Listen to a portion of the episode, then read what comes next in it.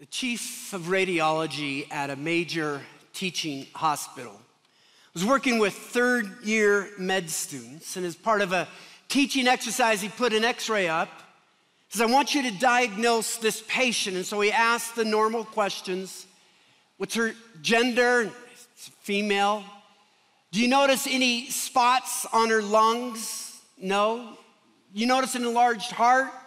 No, it looks normal. Any tumors, any infections that you could see?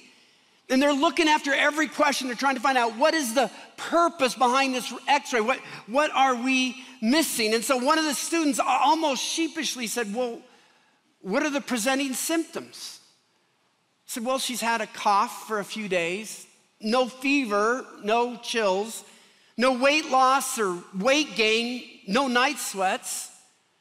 And so one of them said, Well, sounds to me like it's just a common cold. And they all nodded, thinking, or he had just tricked us, right? He shows us this completely normal x ray to see if we can find something wrong with it. And the chief of radiology says, Well, I just want you to know that the attending room emergency physician last night came to the same conclusion.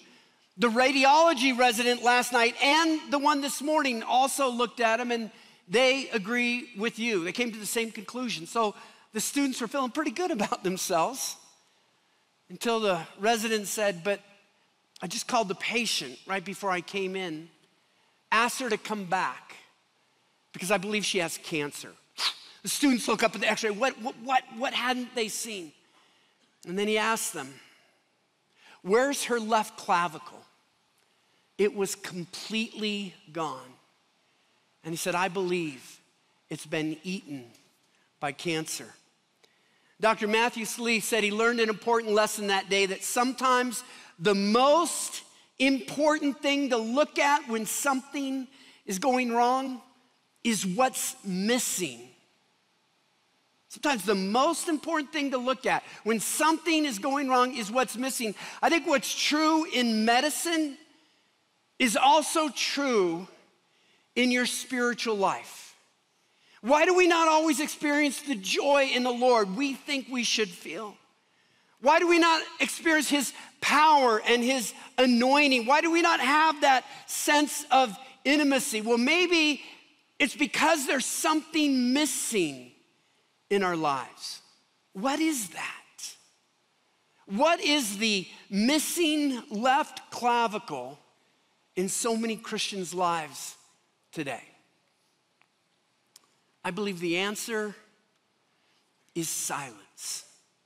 If we want the fullness of life in Christ, a life of joy, empowerment, and intimacy, we must learn to cultivate the quiet. Our kids are going away to camp. We're going to be talking about camp themes the next few weeks because it's healthy for kids to go away and get out of the normal routine and spend some extra time listening to the Lord and seeking the Lord. But what's true of our children is just as important to us that in the midst of our days, not once a year, but as a regular rhythm in our life, that we are getting away to focus on the Lord. But I know at the start of this look into Scripture, it's one of the things we fear and loathe the most. It may be one of the most difficult spiritual disciplines of all time. Anything but being quiet, anything but being silent. But I'd like to suggest, biblically speaking, the difference between an empowered, joyful, rock solid life and a life that is led astray to idols often is directly tied to how we approach boredom and the silence. Let me give an example in the Old Testament. When Moses went up on the mountain, we read this in the book of Exodus that Moses went up on the mountain. This is 24, 15 through 16. And the cloud covered the mountain. The glory of the Lord settled on Mount Sinai, and the cloud covered it for six days. On the seventh day, he called to Moses out of the cloud. Now, this makes it sound so romantic. Moses went up on the mountain to meet with God. A cloud covers the mountain, but I come from Seattle. It's a fancy way of saying fog, all right? You get a little bit of fog in Denver, about 55 days out of the year. Seattle gets fog 165 days out of the year, and it's its own kind of fog.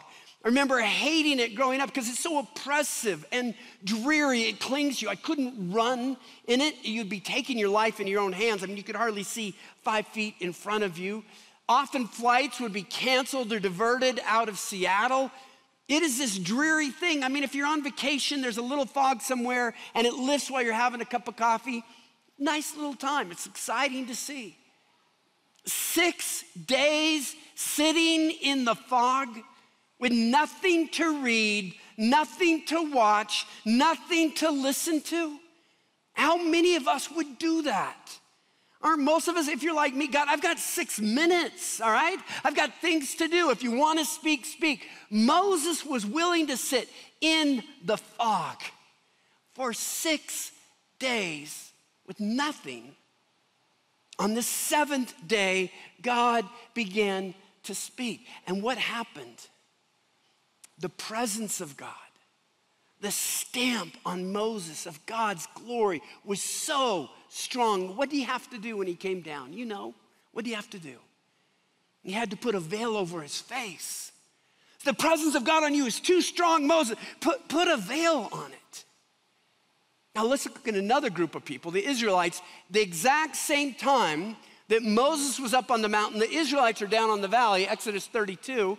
And here's what happens when the people saw that Moses was so long in coming down the mountain, they said, Let's keep praying and worshiping and seeking God. Maybe he will speak. No. They gathered around Aaron and said, Come, make us gods who will go before us. They were led to gross sin out of boredom.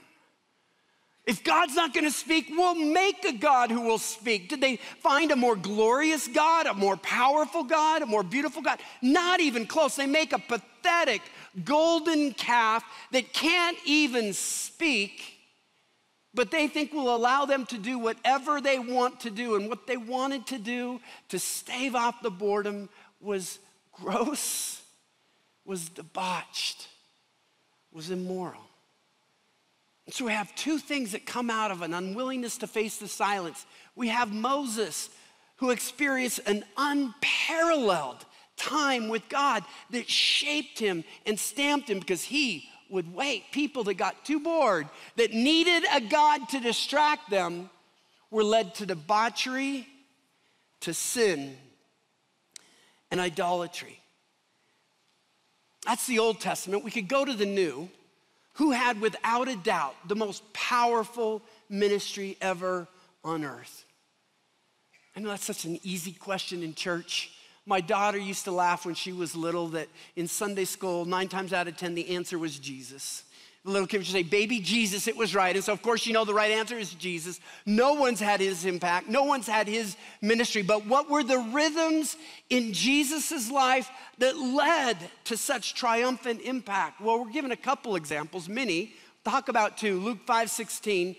But Jesus, read this word with me, often withdrew. Not now and then, not once decided to try it. It was the pattern of his life to withdraw to lonely places and to pray. It's where he went, it was his pattern.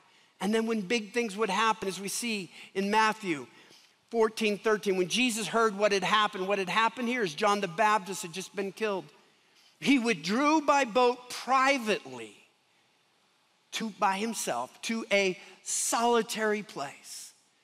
Now, Jesus knew what was going down. He knew after John the Baptist was killed, he was next in line.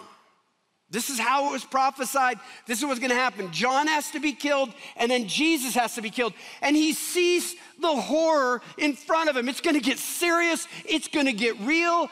Should I medicate myself? Give me some more wine? Should I eat myself silly? Let's just dance. I don't wanna think about this. I just want to surround myself with mindless chatter so that I can forget what's going to happen. It's what a lot of us do. It's what the Israelites did. It's not what Jesus did. I need to get alone. I need to be with my Heavenly Father. And I need to become strong. So both Moses and Jesus had this unparalleled experience and strength because they cultivated the quiet. And what do I mean by that? It's a phrase often used in the Christian classics. It talks about a disposition where we walk and live with a listening heart before God. We might not be completely quiet. Maybe you're humming a song as you walk through the woods. Maybe you've got an instrument in your hand. Maybe you're in your room. Maybe you're taking a walk. But it's just you and God. You're stepping out of normal life to say, God, you matter to me more than anyone. I want to spend time with you. I want to be available to hear from you. I want to focus on you. It's, it's entering that quiet silence where you can give your full heart and mind devotion to God. But it's so difficult for us to do this in this world. It's always been difficult. You've all heard the story of Mary and Martha, and what does Jesus say to Martha? She thinks her busyness is a badge of honor, and she wants Mary to get on board. But what does Jesus say to her? Martha, you are worried and distracted by many things, but there's need of only one thing. Isn't this everyone's story in here? Probably 90% of us at least. In fact, you woke up this morning or last night you went to sleep and you came here this morning and you know you are tending to think about all the worries and distractions that surround you. I just, this is not a rhetorical exercise. I'm going to give you a little silence. Think about it. What are the worries and the distractions that are seizing your mind yesterday, today, this morning? What are they? I know they're there. Think about it. What are they?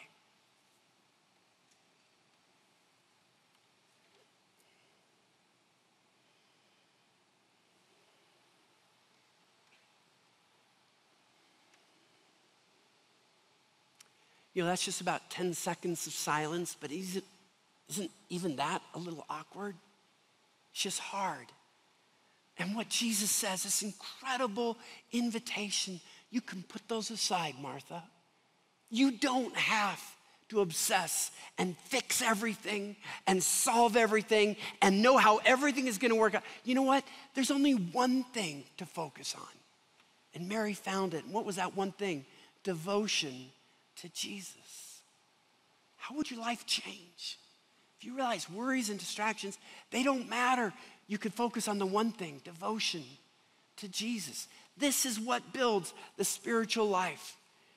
Your joy, your emotional and spiritual stability, your spiritual strength and anointing, your security and hope are all directly tied to your awareness of God's favor, blessing, and grace. Everything we have is the Spirit putting it through us. So we have to live in God's favor, God's blessing, God's grace. And if we stray or if we get distracted and worried, we forget. We forget. And then we're trying to do it on our own and we're trying to fix it on our own. But cultivating the quiet is a place where we go to remember. It's about building a life that desires Him. You can build a life that has no room to desire Him. Do we have any fans of Fixer Upper? Chip and Joanna Gaines like to watch that. What is Chip's favorite day in the process? I'm gonna let you tell it for those who don't know. Chip says, It's it's demo day, right? He loves it. He's tearing things down. He's using a sledgehammer, hammer, sometimes his foot. And they make it sound so fun because it's all done in about 22 minutes. It takes a little longer than that, trust me. But, but for Chip, that's his favorite day, demo day. If we want to build a new spiritual house, we might have to destroy a lot of things that are distracting us, the things that keep us focused that steal our thoughts, that steal our passion, that steal our energy. If I want to listen to Jesus, if I want to have a heart left over to love Jesus, if I want to think about Jesus, I have to demolish the things that are less than Jesus because I want to make him, and I hope you want this too. This is what we're invited to do to make Jesus the most significant relationship in our lives.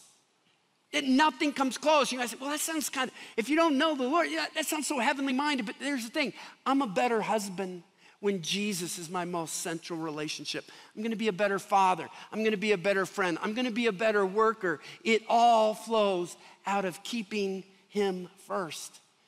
Now, I know that's not easy, especially if you have young kids. They're running around. You can't compare the minutes you spend with God and the time you spend pouring juice and cleaning up juice messes and all of that.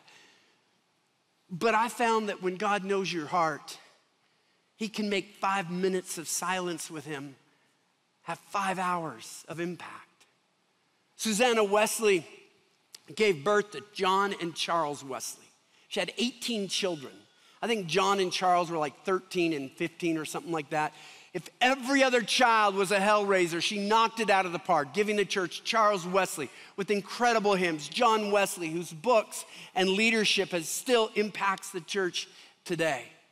But they lived in smaller homes back then, 18 children. Women would wear different layers of skirts, and so she had this practice. She'd go into a corner and lift a skirt over her head, just sitting down. And the kids learn you don't bother mama when her skirt's over her head. You just didn't do that. And I wonder what it said to John and Charles.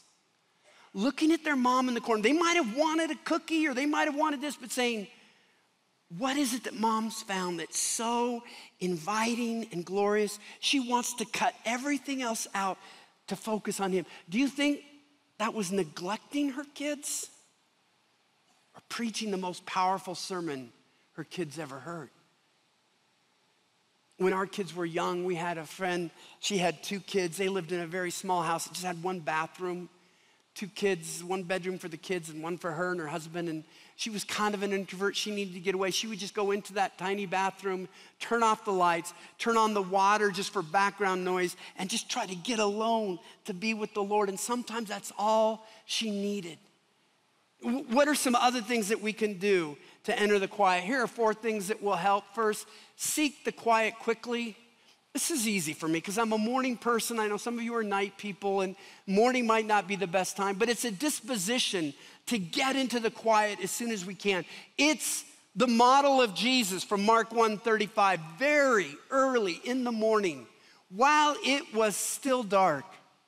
Jesus got up, left the house, and went off to a solitary place where he prayed. He knew he had a rocking and rolling day to come before him, but he wanted to connect with his heavenly Father before he did that. A second thing I've learned from the classics and scriptures is to have a bridled tongue. A lot of times we'll just grow if we'll just shut up. we lose so much by having to bring noise, by always having to speak, because if I'm speaking, I'm not listening which is why Proverbs says 1727 a truly wise person uses few words. So there are monks and nuns that would take vows of silence, sometimes for years on end, because of the spiritual growth that resulted when they knew they couldn't speak. Please get your spouse's permission before you try to do that. They might not take it as an act of worship, but they recognize it as a place of spiritual renewal. I'm kind of laughing saying this because our senior pastor, Kurt Taylor, has had his jaw wired shut for two, he hasn't said a word for two weeks. He's going to be a spiritual giant when he gets, he's gonna have to wear the veil when he speaks to us when he gets back. But hey, a lot of people have asked, the operation went well, just as well as they hoped. Pretty brutal the first week. He's starting to get back to reading, but I know He's watching online, so if you have prayed, are praying, you're committing to pray for him, could you just clap so Kurt could hear? He's remembered and he's being lifted up. God has so blessed us with him. It's not an easy job to have to take this time away for medical reasons, so please keep praying for him. A third thing that will help us enter the quiet is to live with a limited curiosity. Here's what I find throughout my life I go through seasons of this if I treasure the things that truly matter and think about them and remember them, I lose my fascination for the things that don't. But the reverse is true. If I fill my mind with things that don't really matter, I lose my passion for the things that really do. And so I love the way the classics say you don't need to know everything, you don't need to explain everything. I had this last week, somebody had a juicy piece of gossip about a national leader. I said, I don't want to know, stop. I don't need to know. There are things that we don't have to be a part of if we want to focus on the one thing Jesus. We will reserve energy for the things that really matter to us. How do you think the Nuggets head coach, Michael Malone, would feel if he found out this morning Jokic and Murray and some of the other key members of the Nuggets ran a marathon? But, coach, we're gonna be there tonight, I promise. He goes, Yeah, but it's not enough to be there. You've got to reserve yourself. It's game two tonight. This matters. Frankly, I think they could win even if they did the way they're playing. But, but still, he said, You've got to reserve your energy. If we really think that one thing matters, we'll limit our curiosity. One thing that's helped me uh, to do this was the passing, recent passing of Tim Keller. How many of you have heard him preach or read his books? Just powerful man of God. I've had some affinity because some of the people online that have attacked me have attacked him sometimes for some of the same things. And I wish I could talk to him now. He's been in glory for two weeks. He sees God in his greatness. He knows how it ends. He knows what's going on. Tim, what would you tell me? I bet a lot of times he said, Gary, don't even pay attention to that. Don't worry about that. You think this matters, it doesn't. Here's what matters. Here's what the focus is. Just thinking about what it is like one hour into heaven when we're living eternity. How will we think about the things that, that distracted us, that worried us, and that kept us from the one thing that truly matters? A fourth thing is going to sound like a cliche. I know Kurt and I say it so often, but it's true. Turn it off so you can turn spiritual insight on. The thing that keeps us so distracted, and if I was up on the mountain that would have kept me from needing a veil, we carry it in our pocket. These phones, we don't have to be distracted for a minute. We have the news, we have music, we have stuff to stream, we have games to play. And if we're not careful, this can take our focus away from the things that really do. And it's not just doing it for the sake of nothing, it's I need to turn this off so that I can turn spiritual insight on. You might say, well, why? What's the point of all of this? And I just ask this here's what we're missing. Do you really think God wants to have the limited impact in your life that He's having now? You really think he doesn't have more to say to you? Do you believe that he can speak directly? That if you give him time, he wants to have an intimate presence in your life? What if he wants to warn you? You know that child who seems increasingly sullen? They're making some really bad decisions. They need somebody to ask them, hey, what's going on really? Do you believe that God will speak that way?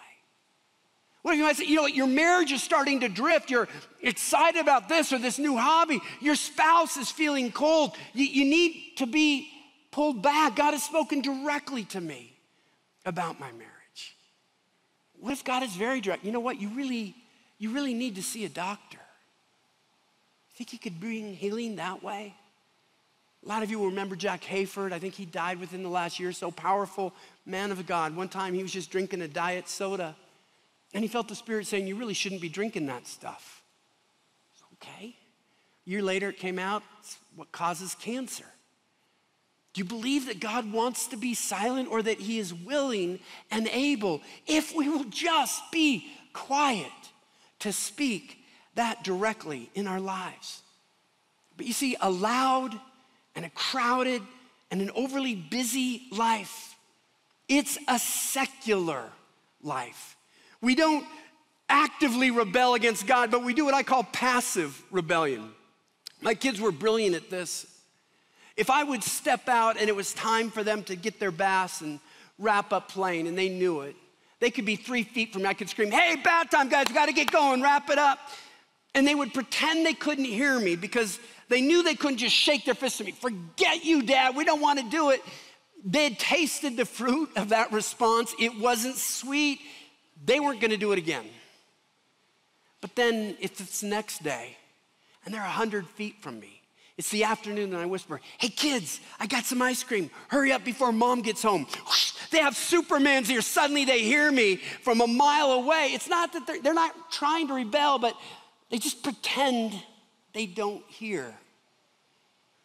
How many of us do that to God? We're not going to shake our fist, forget you, God, but we fill our lives with so much. Well, I don't feel convicted. I haven't heard God say anything. But can I just say, if He's saying it's time for you to take a bath, it's because you stink. You need to take a bath. But maybe He wants to say, I've got some ice cream. I've got this blessing and you're too busy to receive it. I want you to slow down, open up your arms, and hear what I have to say. The problem is that entertainment is making it so difficult to do. I would say more difficult today than really in the history of the world. Studies have shown just from 2000, before we had smartphones, to 2015, the natural human attention span has gone down from 12 seconds to 8.25. That's a huge cut. And before you feel good about 8.25, goldfish have an attention span of nine seconds. We're worse than goldfish who have nothing to be distracted by. It's the same ceramic castle, the same plastic weeds, and we can't pay attention as long as they have. And I hear this as a writer all the time when I update my books. Publishers always say shorter chapters, shorter books. People just can't pay attention. And it's not just this day, it's, it's where we've been moving as a culture. In the late 19th century, the 1800s, St. Theophan the Recluse, one of my favorite classical writer of mine, he was a Russian Orthodox priest, eventually canonized in that tradition said one of the greatest hindrances was the rise of the entertainment culture. This is before iPads and iPhones and Beats headphones and all of that. Before all of that, he said young people were becoming increasingly unable to deal with reality. He described the typical young man. He does not like to sit home, does not like to stay in one place, does not like to concentrate on only one activity, and it makes him bored with reality. But here's the thing real life can be a little boring. Now, we can cover up the boredom by going to our idols, but real life has drudgery. Real jobs have drudgery. Even romantic relationships have times of drudgery, but we don't think there should be. We've learned to fear it instead of embrace it and use it, and it leads us to a life of idolatry instead of a life of devotion. And I'll admit, even as a father, I, I didn't get this right.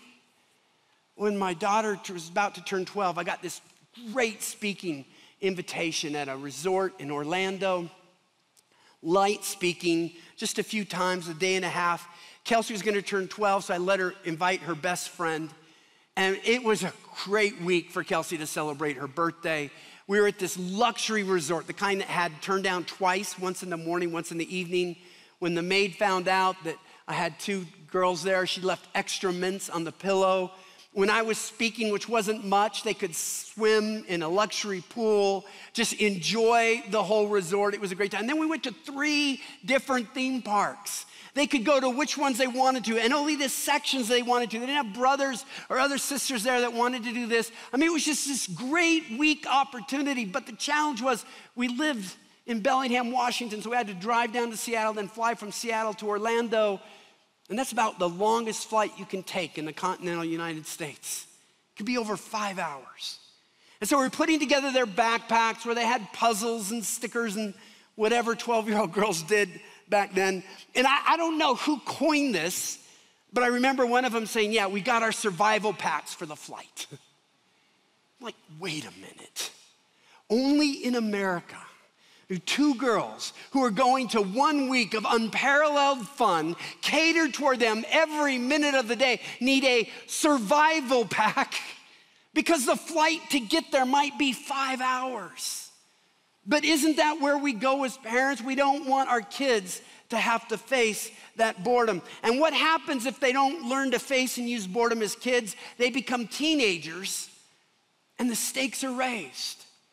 Teens that don't want to be, well, hey, I'm bored. Hey, how about we get high or drunk? Then we won't feel bored. Or they're trying to develop romantic relation. Well, this is boring. Let's have sex even though we're not married. Or let's go commit vandalism or petty theft. Or let's drive like crazy people because it's exciting. I just don't want to be bored. And they'll eventually, then they do it all at once. They've shown studies of young people ostensibly watching a movie, playing a video game, texting, listening to music, and talking to each other. Five things at once. One diversion isn't enough, but if you're doing five things at once, young people, if you're doing five things at once, you're missing the one thing that matters. This is not to shame you. you. If you've heard me, I'm not that in that. I want you to be different. I want you to be a person of significance. I want you to seek weight and not amusement. You can have more insight than your friends. You can have more joy and power and intimacy with God. And the thing is, I think that's where Satan is tempting you. He just wants you to forget God's grace, God's mercy, God's call. Don't think about that. Here's a bauble. Don't think about this. This is really colorful. Don't think about this. This feels really cool. Just don't think about Him. He's got an endless store of diversions, worries, and distractions. But adults, we know it's not just children, it's not just teens, it's us. If we don't handle boredom when we're kids and teens, then we become adults, and what do we do? I'm bored in my marriage. I think I'll have an affair, or I'll just skip out on my marriage and become a golfaholic or a workaholic or an alcoholic. I just don't want to be bored. One woman admitted she's 40 years old. She gets bored at her job, and so she just goes out, and smokes a cigarette, and plays Candy Crush. That really what, what is that costing her? A chance where God could speak? But no, I need nicotine and Candy Crush until the boredom passes and then I can go back. Is it worth it? Candy Crush and nicotine? Worth more than listening to the voice of God? See, there is such power, such tremendous power when there's spiritual focus. You know what would happen? If the sun's rays and power and light was focused on one acre of land, if the sun was just focused on one acre of land, it wouldn't exist anymore. It'd be a laser that would cut through it, everything would be destroyed. The only reason the earth can withstand the sun's heat is that it's diffused over the entire planet. If you focus it, it's too much power for the earth to handle. What would happen if God's Spirit could focus in your life? If everything wasn't diffused with worries and distractions, you were letting God be focused. Imagine the power you would have in your life. What I'm going to say here, I don't believe is hyperbole. I believe it's biblically true that in Christ, not because of who you are, not because you're a good person, but who God can be in you, you were meant to be a container of extraordinarily exalted powers generated by God's own presence. Why settle for less? Why do we settle for? Think about what distracts you. Is it worth that? Is it worth a listless spiritual life so that I can have my cigarette and Candy Crush solitaire, whatever it is that can, keeps me distracted. And so we sleepwalk through the earth. Augustine had this phrase. He talked about his life before Christ. Thus, with the baggage of this present world, was I held down pleasantly, as in sleep. Because it wasn't agonizing, but I was kind of sleepwalking. And so maybe you don't feel the pain. But do you hear God's call? There can be more of me in your life. I can speak to you more directly. I can give you more power. I can give you more assurance. I can take away some of those fears and worries if you'll just get away and focus on me. What Jesus said to Martha, I believe he says to us today Martha, you're worried and distracted by many things. There's need of only one thing it's devotion to Jesus. I can run around worried and distracted, and then I get quiet. Sometimes one sentence, one phrase, sometimes one word from God is like, oh, all of a sudden I have a new lease on life, a, a new perspective. God wants to have that presence. And here's the thing when we remember the beauty of Christ, the glory of Christ, the sufficiency of Christ, the wonder of Christ, the truth of Christ, that's when we lose our taste for the lesser things of this world. The psalmist invites us to taste and see that the Lord is good. A lot of us don't necessarily know the goodness of God because we don't taste. We have to taste before we see. The way we taste is that we go into the quiet. We let God have his time to speak. And when he does, we say, Oh, this is the invitation of a lifetime. This truly is the one thing that matters. Let's pray. Father, I'm thankful. Lord, I'm so grateful that you're so beautiful and loving and kind and powerful. That this is an invitation, it's not an obligation. If we will just give you a little, you give us so much. And Lord, there could be some young people here that are just, they just know they are so diffused spiritually. They've given you words, they haven't given you their heart or their focus, and you just want to say, there is more. They haven't experienced you like you want them to know you. And Lord, there might be some older people here that the aches and pains of life, the fears, the concerns have kept them from thinking about you.